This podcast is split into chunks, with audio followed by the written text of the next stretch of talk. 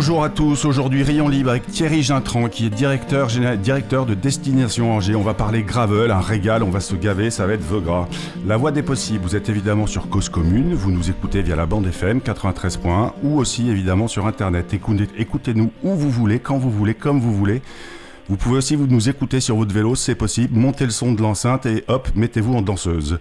Rayon libre, 30 minutes toutes les semaines, du vélo à la radio. Nous donnons la parole à celles et ceux qui font du vélo, celles et ceux qui font le vélo. On se pose toutes les semaines des questions importantes. Cette semaine, par exemple, peut-on décemment avoir comme excuse les embouteillages quand on se déplace à vélo et qu'on arrive en retard à son rendez-vous? Au micro, Jérôme Sorel, toujours avec la belle équipe, Stéphane Dujardin, jamais bien loin, Olivier Grieco qui mène le bateau, Baptiste Martin, toujours de bons conseils, sans oublier Abel Guggenheim qui viendra conclure cette émission. Merci à eux tous. Et pour cette émission, un merci tout spécial à Emma Voglimachi qui m'a aidé à la préparer. Emma, you rock. Il y a quelques semaines, Rayon Libre 112 avec Louise Russell, Abel nous proposait une chronique réjouissante. Il se réjouissait de voir la vie à vélo reprendre dans les rues de la capitale. Il habiterait ailleurs, d'ailleurs, il ferait probablement peu ou prou les mêmes constats. Il constatait que le fameux bobo à vélo, il peut avoir 7 ans ou 80 ans, qu'il peut être ouvrier, cadre dans la banque, agent de sécurité, intermittent du spectacle, étudiant. Il aurait peut-être même pu demander à, tous ces cyclistes pour qui ils votent. Il aurait probablement obtenu autant de réponses qu'il y a de partis qui se présentent aux élections qui pointent le bout de leur nez en ce dernier week-end de juin. Le vélo, ses pratiques, ses usages a cela de formidable. Il rassemble, il accueille aussi. Bon, évidemment, le vélo clive aussi, encore, encore plus, certainement comme une étape incontournable dans son développement. Aujourd'hui, nous allons plutôt continuer de nous réjouir, de tenter de le rassembler, de nous retrouver. Enfin, j'ai envie de dire, je reçois Thierry Gintran. Thierry est directeur général de, euh, pardon, de Destination Angers. Il porte à bout de ses petits bras musclés l'événement gravel de cette fin de juin, le Naturist Bike, qui se tiendra à Angers les 26, 27, 28 juin. Bonjour Thierry. Bonjour Jérôme. Merci beaucoup de votre présence au micro aujourd'hui. Alors je sais que ça fait plus de deux ans que vous portez ce projet Naturist Bike à, bout de bras. Vous êtes pressé de le jeter dans le grand bain, non?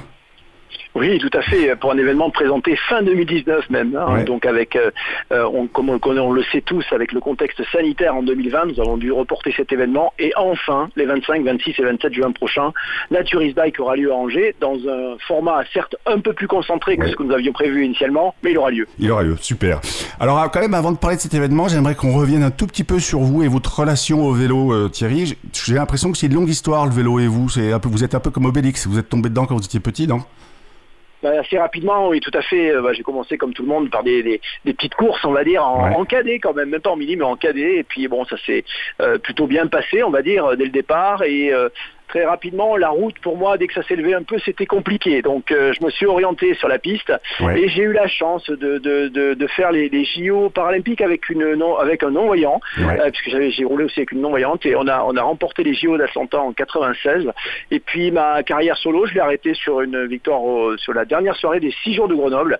Donc toujours sur la piste, mais un peu plus seul, quoi qu'on est, on est en équipe de deux quand même hein, sur les six jours. Et voilà, c'est des belles expériences. Et puis euh, voilà, chemin faisant, j'ai aussi organisé par la suite Anjou Vélo Vintage pour ceux, nos auditeurs qui connaissent. Euh, donc euh, un événement qui a lieu à Saumur, euh, dans la région saumuroise, et qui remet au goût du jour bah, les vélos d'antan et dans une coopération maintenant qui, qui, a été créée il y a 10 ans maintenant et qui réunit 20 000 visiteurs, 8 000 participants chaque année sur les bords de Loire. Et qui se tiendra début septembre cette année, si je me souviens bien. Oui, ou fin août, début septembre. oui, tout à fait. J'ai plus en tête. mais, quand même, pour revenir sur votre, quand même vite fait, parce que au, micro de Rayon Libre, on a déjà reçu des champions d'Europe, des champions du monde dans leurs disciplines respectives. Par contre, jamais d'athlète auréolé d'une médaille olympique. La vôtre, vous venez de nous dire, elle est en or. Alors elle est en or, oui, tout à fait. C'était donc euh, j'étais associé à Patrice Saint-Martin, donc euh, euh, non voyant, et nous avons gagné l'épreuve du kilomètre. On avait même eu le record du monde à l'époque du, kilomètre sur la piste d'Atlanta. donc une belle expérience, hein, une expérience à la fois sportive, mais aussi de vie et de préparation très importante pendant deux ans. Et, donc vous étiez en tandem, déjà tout petit, enfin tout petit, vous aviez quel âge? 96, peu, peu importe. Mais ah non, j'étais pas tout petit quand même. Oui, vous n'étiez pas un enfant. Pas tout petit, non, non, tout à fait. Mais vous aviez déjà envie de partager votre passion Parce que pour emmener un non-voyant en tandem, euh, c'est quand même beaucoup de notions de partage déjà, ça. Oui, tout à fait. Ça a été, comme vous le disiez précédemment, euh, j'ai tout d'abord été associé à une, une malvoyante mhm. euh, qui, euh, bon, c'était un peu le fait du hasard hein, de trouver une personne sur le bord de la piste et qui, qui était un peu en désarroi et qui n'ayant pas de pilote pour participer à ces championnats de France, je l'ai fait au pied levé et on a gagné. Et on a gagné championnat d'Europe et championnat du monde. Vous voyez, comme quoi le fait du hasard. Et du coup, ben, j'ai vraiment pris goût à cette complicité qu'on a pu développer après jusqu'au JO d'Atlanta. Et, et, alors, enfin, on peut participer à, enfin, le, tandem peut être mixte sur les championnats du monde? C'est une, c'est une catégorie spéciale, le tandem mixte oui, tout à fait. Donc, euh, sur, euh, il y a des catégories mixtes ou hommes en fait, hein, mmh. simplement. Euh, et donc, en effet, dans, ces catégories en e-sport, hein, pour le mmh. coup, on peut en effet faire, faire des championnats du monde en mixte. Et c'est une belle expérience aussi, je crois. Et, et aujourd'hui, vous pratiquez encore le tandem ou plus du tout? Non, plus du tout. Aujourd'hui, j'essaie de rouler un petit peu et plutôt en gravel pour le coup. Euh, mais euh, j'avoue qu'on a quand même beaucoup d'activités, 240 événements organisés par an, ça, laisse peu de temps. Ça laisse peu de temps. Et alors, quand vous justement là, quand vous me parlez de vous essayez de rouler en gravel, est-ce que vous pouvez nous rappeler ou apprendre à nos auditeurs et auditrices ce que c'est que le gravel? Alors, le gravel, bah, le gravel en fait euh, nous vient des États-Unis. Euh, c'est une, une pratique, j'allais dire, ce n'est pas une épreuve, c'est une pratique. Euh, les, cyclistes aux États-Unis, il y a une dizaine, une quinzaine d'années même mmh. maintenant, ont très rapidement réagi à, à la densité de circulation, de plus en plus dense sur les routes, les difficultés, la dangerosité, etc.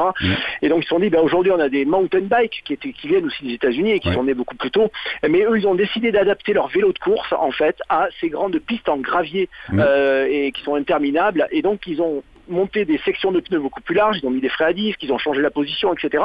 Et donc est né le gravel, euh, donc qui est un vélo un petit peu hybride, mais on pourrait se dire que le vélo, le gravel est né en 1903. Les premiers Tours de France euh, n'étaient pas totalement pavés ni goudronnés, euh, donc la définition du gravel elle-même reste encore très ouverte. Oui, donc c'est et, et, le gravel, c'est pas forcément qu'un seul vélo, c'est plusieurs types de vélos et c'est surtout une, une philosophie presque.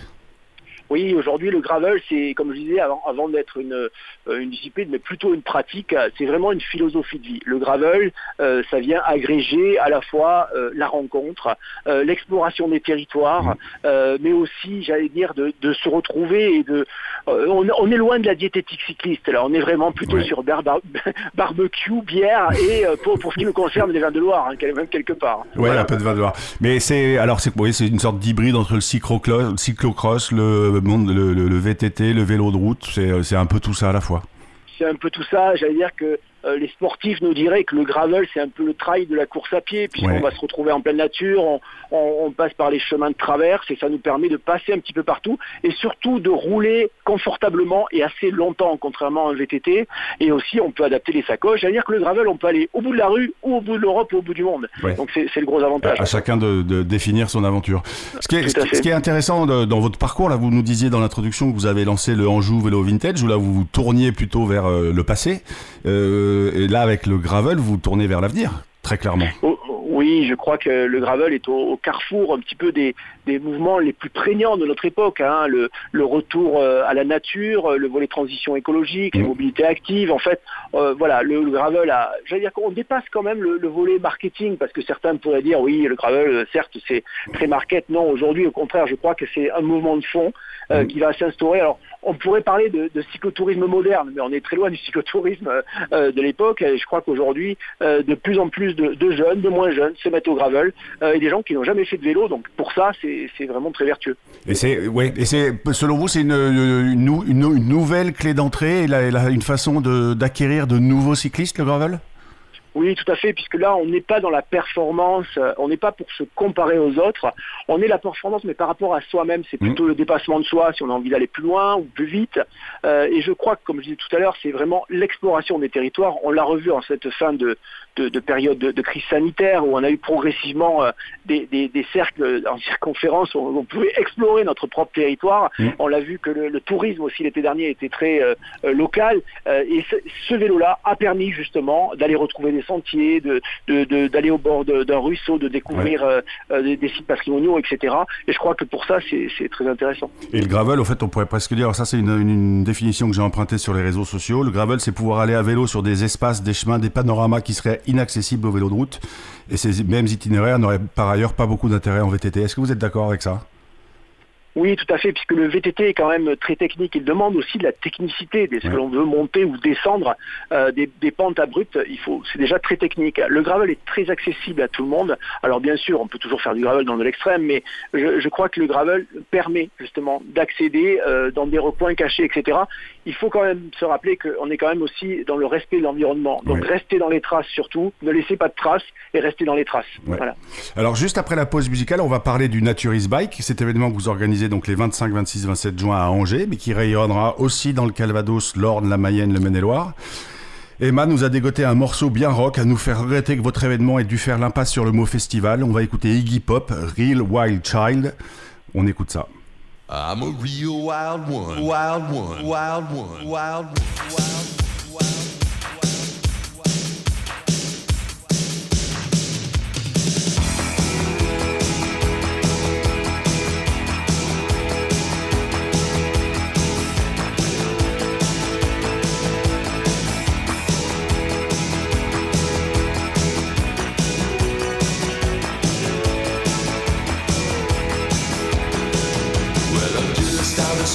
like I'm real, real cool. Gotta dance like a fool. Got the message that I got.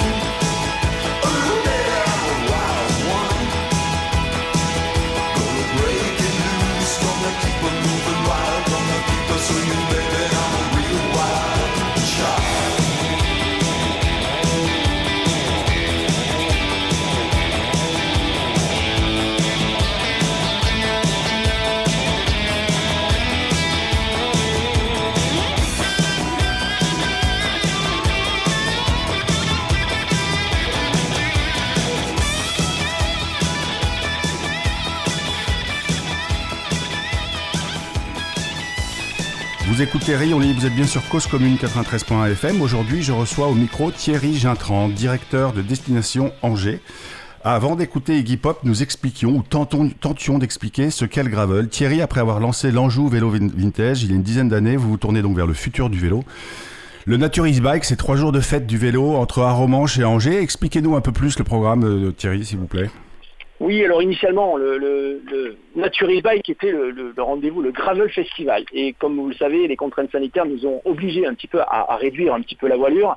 On laissera le festival pour 2022, mais ça va devenir l'événement Gravel 2021 euh, avec à la fois euh, Gravel of Legend, comme vous l'évoquiez, qui est l'épreuve phare qui partira d'Aromanche en Normandie pour rejoindre Angers euh, en Pays de la Loire et qui se veut être et qui sera le, le symbole, on va dire, du débarquement du gravel en France. On l'a dit, le, le, gravel arrive des États-Unis. Oui, à Romanche, c'est pas un hasard, si C'est un hasard que vous partiez d'Aromanche ah, bah écoutez, non, c'est pas un hasard, puisque l'opération s'appelle Gravel of Legend. Et donc, c'est le nom de code que l'on a emprunté, s'appelle Gold, en fait, Gravel of Legend. Euh, et on part de Gold Beach, tout simplement, la plage de Gold Beach qui a servi au débarquement à Romanche, un port artificiel qui a été créé par les forces alliées. Euh, et donc, on va partir de cette plage-là avec 310 euh, participants inscrits à ce jour. On s'était donné une jauge maxi à 300, on a dépassé un tout petit peu. vous allez vous faire taper, taper sur le doigt par le préfet Non, non, non, puisqu'on sait qu'il y aura quelques défections. Hein. Il y a des, certains ont eu les, les, plus, les pédales plus grandes que le ventre. Je ne sais pas comment on dit exactement. Euh, ils ont pris, ils ont pris du trop gros braquet. Tout à fait. 300 km à parcourir tout de même en 20 heures. Donc il ne s'agit pas d'une course, euh, mais il y aura des, points de contrôle avec des, portes horaires en fait à respecter. 20 euh, heures donc pour, pour rallier Angers avec euh, notamment la, Suisse normande à, franchir. Il n'est pas très simple non plus. voilà, donc une, belle aventure. Et, ces, 310, ces 310 cyclistes, ils sont en autonomie complète. ils s'organisent tout seuls. Il n'y a pas d'assistance, il n'y a pas de ravito, il n'y a rien. C'est vous partez de là et débrouillez-vous. Alors, fait euh, partie de là, débrouillez-vous. En tout cas, pour la trace GPX, ils ont un itinéraire, euh, donc ils suivront sur leur GPS. Euh, il y aura quand même une assistance médicale d'urgence qui est prévue et qui va suivre bien sûr le mouvement. on a aussi un encadrement à minima. et sur les points de contrôle aussi, si certains un petit coup de barre, ils pourront se ravitailler un petit peu. on n'est pas dans, l'ultra extrême, on est dans un ultra aménagé, on va dire. mais en tout cas, ce qui me réjouit, c'est qu'on va retrouver à la fois des champions comme Steve Chenel de, l'équipe Legendre, la Team Cross Legendre, mais aussi euh, Monsieur Tout le Monde euh, qui euh, se décide, décidé il, y a, six mois d'acheter un vélo et, de se mettre au vélo pour, pour franchir et, participer à Gravel of Legend. Et est-ce qu'on a aussi Madame Tout le Monde? Oui, Madame Tout le Monde. On a aujourd'hui euh, sur l'intégralité de nos épreuves, on a une cinquantaine de féminines, donc ça c'est plutôt bien, ça reste faible par rapport aux, presque 900 engagés aujourd'hui euh, sur l'ensemble des épreuves, et on a une douzaine de, féminines qui vont faire les 300 km. Euh, donc même si le ratio est encore faible, bah, c'est réjouissant de voir que ben, nos, amis cyclistes féminines se, mettent aussi au gravel, et ça c'est très sympa. Et, enfin, je pense que la question est difficile, mais vous avez une idée pourquoi on n'arrive pas à avoir plus de femmes sur ce type d'épreuve? Ah, je crois que le, gravel est encore, euh, est encore euh, naissant.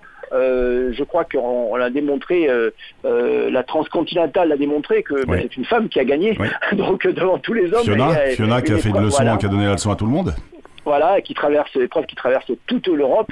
Euh, donc je vois que, ben, on voit bien que les femmes vont même au-delà des capacités des hommes, notamment sur l'ultra-endurance. Euh, je crois que là, c'est plutôt euh, une découverte d'une nouvelle pratique. et je pense que les, les, filles, on va dire, se mettront très rapidement, les femmes se mettront très rapidement à, rouler en gravel, et il y en a de plus en plus d'ailleurs. Et, alors, on, parle des femmes, mais on pourrait parler aussi de... Est-ce que vous avez une idée, alors je sais pas, de, de je dirais, de l'éventail d'âge des personnes, des, inscrits à cette Gravel of Legend? Est-ce qu'il y a des jeunes de 17-18 ans et des, et des moins jeunes de 60-65 ans? Alors aujourd'hui, euh, nous sommes, euh, euh, on, a, on a lancé cette épreuve-là, il faut avoir plus de 18 ans déjà pour participer. et donc on va jusqu'à environ 60 ans. On n'a pas encore fait toutes les grilles d'âge. Ce qu'on peut dire, c'est que la, la, bonne moyenne se situe entre 30 et, 50. c'est là où on a quand même beaucoup de, de personnes. J'allais dire, c'est le gravel à inciter des gens à se remettre au vélo ou à se mettre au vélo tout simplement. Euh, et, surtout que comme comme enfin bon là on part sur la, gravel of legend c'est la partie la plus performance ou la plus la plus dure de, votre festival mais vous avez aussi des j'ai cru comprendre qu'il y, a des, il y a des tours de 50 km, 100 km aussi qui sont organisés. Oui, alors tout à fait. Le, Gravel of Legend, c'est le volet euh, visible de l'iceberg, mais euh, bien sûr, arriver à Angers, donc c'est là où on a vraiment le cœur euh, de l'événement, avec à la fois euh, des rides de 50, 100 km, mais aussi une épreuve un petit peu atypique qui va être la, Gravel Night. Alors, on a été obligé de l'avancer un petit peu au niveau de, du couvre-feu. Elle ne sera pas totalement night pour le coup, mais elle va ouvrir un nouvel univers qui est entre entre la course, entre guillemets, plutôt le change sportif, j'allais dire, et sous une forme de relais. Donc on passe chaque fois par un village, le village euh, dans lequel on a installé l'événement, euh, et donc il y a des relais, on peut le faire en solo ou en relais sur une boucle de 13 km, ça va être très très sympa sur les basses vallées angevines, euh, un beau décor en, fond de cette Gravel Night. Et puis surtout le week-end, c'est le salon du gravel et du vélo d'aventure pendant tout le week-end. Et donc là vous avez des exposants, l'accès est gratuit pour le public? Oui, tout à fait, une soixantaine de marques qui seront présentes et d'ailleurs les, plus gros euh, leaders euh, du marché seront présents. Hein. Euh, je ne vais pas les citer parce qu'ils sont nombreux. et donc, j'allais dire que ça va être un peu le premier salon de référence en matière de gravel vraiment dédié au gravel, mais aussi à l'équipement, mais aussi à la nutrition. Les destinations seront aussi présentes parce que le gravel, bah, ça se fait euh, dans les territoires et je crois que les territoires s'intéressent fortement aujourd'hui. Euh, alors, enfin, justement, juste pardon, comme vous, puisque vous êtes euh, président, enfin président de direction Angers, de direction Angers ou Angers Destination, je sais plus, j'ai une sorte de trou de mémoire. Pour l'agglomération ou la, communauté euh, angevine, organiser un, tel festival ou un tel événement autour du vélo, il y a un vrai enjeu derrière de, je dirais, de promouvoir un territoire et de promouvoir une, philosophie de vie et presque envie de dire une douceur angevine. si vous organisez ça et pas un, un festival de motocross, il y a peut-être une raison euh, tout à fait, on est vraiment en, miroir de, cette douceur angevine. Vous savez qu'Angers euh, est souvent sur le podium, voire sur la plus haute marche des, villes où il fait bon vivre. Et je crois que pour l'agglomération et pour Angers en métropole, c'est un nouveau levier de développement pour la pratique de loisirs, les activités touristiques de pleine nature. Et je crois que notre, notre destination ne le fait pas par hasard. On est à la croisée de trois véloroutes, la plus connue étant la Loire à vélo, euh, mais aussi la vallée du Loire et la vélo française que les concurrents vont emprunter en tout cas le, premier jour sur Gravel of Legend. Donc tout ça a une logique. Euh, d'organisation à Angers. Et alors, l'autre question, c'est donc vous, vous êtes euh, le Destination Angers, c'est un service public, c'est ou c'est privé? Oui, tout à fait. Nous, appartenons à nos actionnaires euh, publics, que ce soit la ville d'Angers, Angers-Loire Métropole, le département et la région Pays de Loire. Et donc, nous organisons les activités de tourisme, d'affaires et d'agrément sur la région. Voilà, donc euh, c'est pour ça que ce salon, ce salon aussi a, tout son intérêt et l'accès sera gratuit, vous me disiez tout à l'heure. Oui, et, est-ce que, enfin, ma question fait, est-ce qu'il faut euh, aujourd'hui quelqu'un qui veut ça, qui veut organiser un festival comme celui-ci dans une autre, sur un autre territoire, est-ce que s'il n'a pas le support de euh, la mairie, du département, de la région, etc., c'est très compliqué? Il faut que l'impulsion vienne aussi de, de, la politique, au fait, ou, ou quelqu'un de privé peut y arriver, à votre avis? Non, je crois que euh, vous l'avez euh, dit tout à l'heure, euh, j'ai initié il y a quelques années, j'ai créé en, vélo vintage et aujourd'hui Naturist Bike. Et ça, c'est pas la volonté même de j'allais dire, je, suis qu'un technicien, je suis directeur général de Destination Angers, c'est aussi une volonté politique. On a la chance d'avoir un maire comme Christophe Béchu qui accompagne ces mouvements-là. Parce qu'un événement, vous pouvez l'organiser avec trois barrières et deux saucissons, ou alors vous pouvez créer le même événement, un événement international. Et aujourd'hui, c'est ce qui fait un petit peu voilà, le, gap, mais j'allais dire que on ne se place pas en concurrence. On souhaite avoir un temps de, où on va réunir la communauté gravel pour mm. pouvoir échanger. On ne veut pas se mettre en concurrence avec les territoires. Au contraire, vous voyez, on va en Normandie, etc. Donc c'est vraiment le rassemblement de la communauté qui va se passer à Angers euh, ce, week-end-là. D'accord. Euh, alors, et puis parce que c'est aussi sur le territoire d'Angers euh, qu'il y a un salon, est-ce qu'il y aura aussi des, animations pour les familles, des, possibilités de tester des vélos, des, des draisiennes pour les minots? Par exemple Oui, tout à fait. Sur, sur le salon euh, du gravel, il y aura bien sûr une zone pour les drésiennes, hein, pour les, tout petits. Euh, il y aura aussi un mur d'escalade. Vous voyez, on est vraiment dans des activités outdoor au-delà de ça. Et il y aura et bien sûr une, une, zone pardon, de, de, test gravel. Euh, et donc les marques pourront faire tester leurs produits. Je crois que ça va être très intéressant. Il y a beaucoup d'innovations dans le secteur. Innovation d'ailleurs qu'on va retrouver sur le Gravel Summit toute la journée. Euh, une forme de, de, de, plateau de conférence. D'accord. Et est-ce que euh, est-ce que il y aura de la musique et de la bière comme prévu? Alors, on a, on a réduit. Attends, alors attendez, pardon. Ouais, non, non, c'est bon. Vas-y, vas-y. On a réduit la voilure par rapport à. Ça, c'était la petite virgule sonore, mais c'est très bien. Parce que là, il y a quelqu'un qui fait un effort. 2021. Et donc, ouais, est-ce qu'il y aura de la musique et de la bière? Non, hein alors nous avons dû reconcentrer l'événement, comme je disais tout à l'heure, et limiter l'accès au salon à 1000 personnes à l'instant T. Et bien sûr, le volet restauration et festivité sera très réduit. On pourra quand même boire un petit verre, mais euh, ça sera très limité. D'accord. Euh, le même week-end, donc on parlait en introduction qu'il y a euh, les, les régionales, les, élections régionales. Il y a aussi à Brest le départ du Tour de France, ou aussi encore, par exemple, à Paris et Pantin, le recycle tour avec l'atelier participatif du vélo vintage. Ça doit vous dire quelque chose aussi, ça, le vélo vintage, la micro-aventure. Le Nature is Bike, qui se situe où par rapport à un événement comme le Tour de France? Ah bah, il, est, il est tout petit, c'est évident, mais il reste, euh, je crois qu'aujourd'hui, euh, le gravel est une niche. Euh, mais on, a démontré tout l'intérêt et le sens d'organiser un événement comme ça. Alors je, voilà, aujourd'hui il faut pas, je crois qu'il faut pas comparer les choses, ça n'a absolument rien à voir. C'est complémentaire, euh, tout simplement. Oui, c'est très complémentaire, et puis je crois qu'on se situe la veille du départ du tour. J'allais dire que c'est un petit clin d'œil quand même à, ces premiers Tours de France de, 1903, euh, où les concurrents s'est lancé sur des épreuves assez longues, hein, de 300, 400, 500 km. Ouais, c'était des étapes interminables les routes n'étaient pas toujours pavées, et puis le côté performance y était, mais voilà, on ne savait pas si on allait arriver au bout. Euh, donc on est un petit peu là-dedans aujourd'hui, et je pense que ça, ce sera un beau clin d'œil en tout cas. Non, super. En tout cas, merci beaucoup Thierry euh, pour votre présence et de nous avoir expliqué euh, ce que, ce que vous organisez. Alors j'imagine que vous attendez aussi, vous avez besoin de plein de bénévoles, donc c'est l'occasion de les remercier. Et puis ceux qui ont envie de venir à Angers, bah, c'est le week-end prochain. Auditeurs, auditrices, vous l'aurez compris, quelle que soit votre pratique, que vous soyez croyant et non pratiquant, croyant et pratiquant, les événements vélos bousculent ce week-end du 25-27 juin pour le, notamment le Naturist Bike, direction Angers, c'est quoi? 1h30 de train depuis Paris, 10 bonnes heures à vélo si vous pédalez pas trop mal. Thierry et ses équipes, partenaires, sponsors, bénévoles vous attendent. Simon, lui, vous attend à Pantin pour le recycle autour, comme je viens de dire. François Prudhomme vous attend à Brest si vous avez envie d'y aller. Et surtout, surtout, votre vélo, lui, il vous attend. Et s'il est encore dans une cave au fond d'une grange, suspendu dans un garage, sortez-le, profitez-en, profitez, roulez, back to nature, parce que le nature is bike. C'est le moment de recevoir notre festivalier à nous, notre porte-voix de la chronique, vélo, Abel Guggenheim. Abel, c'est à toi. Je vous parlais la semaine dernière des années 90 qui ont vu le début de la renaissance de la bicyclette en France et je vous annonçais que je parlerai aujourd'hui du numéro 5 consacré à la bicyclette de la revue du philosophe Régis Debray, Les cahiers de médiologie. L'historienne et sociologue Catherine Berthaud-Lavenir, qui a coordonné cet ouvrage de 250 pages paru en avril 1998, écrit dans son introduction.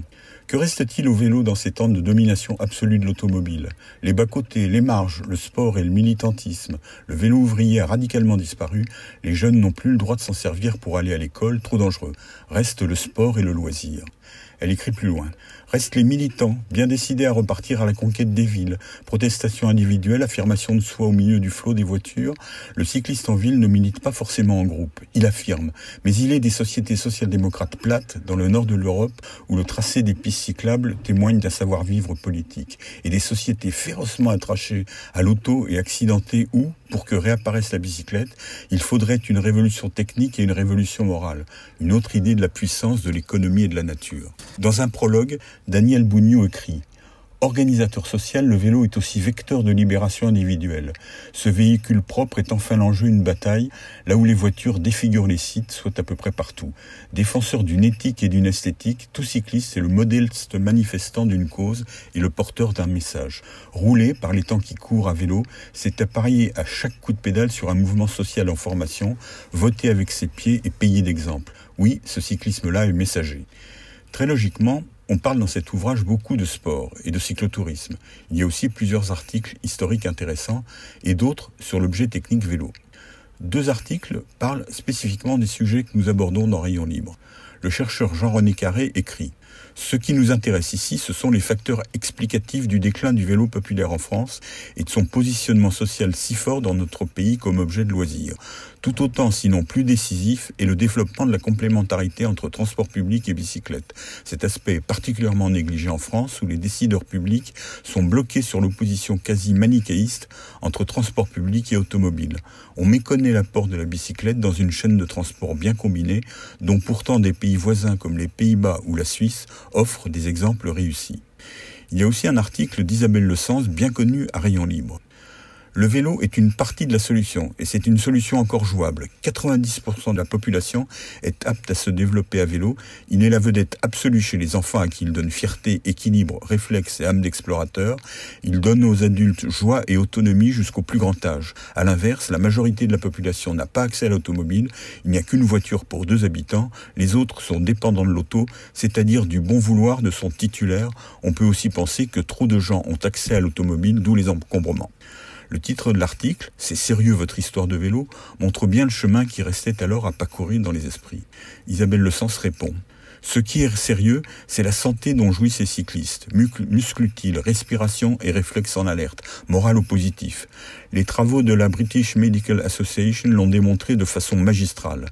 L'ouvrage Cycling Towards Health and Safety montre par exemple que la pratique modérée du vélo, deux fois un quart d'heure par jour, diminue par deux les risques cardiovasculaire, rouler à vélo améliore la plupart des fonctions physiologiques comme psychologiques.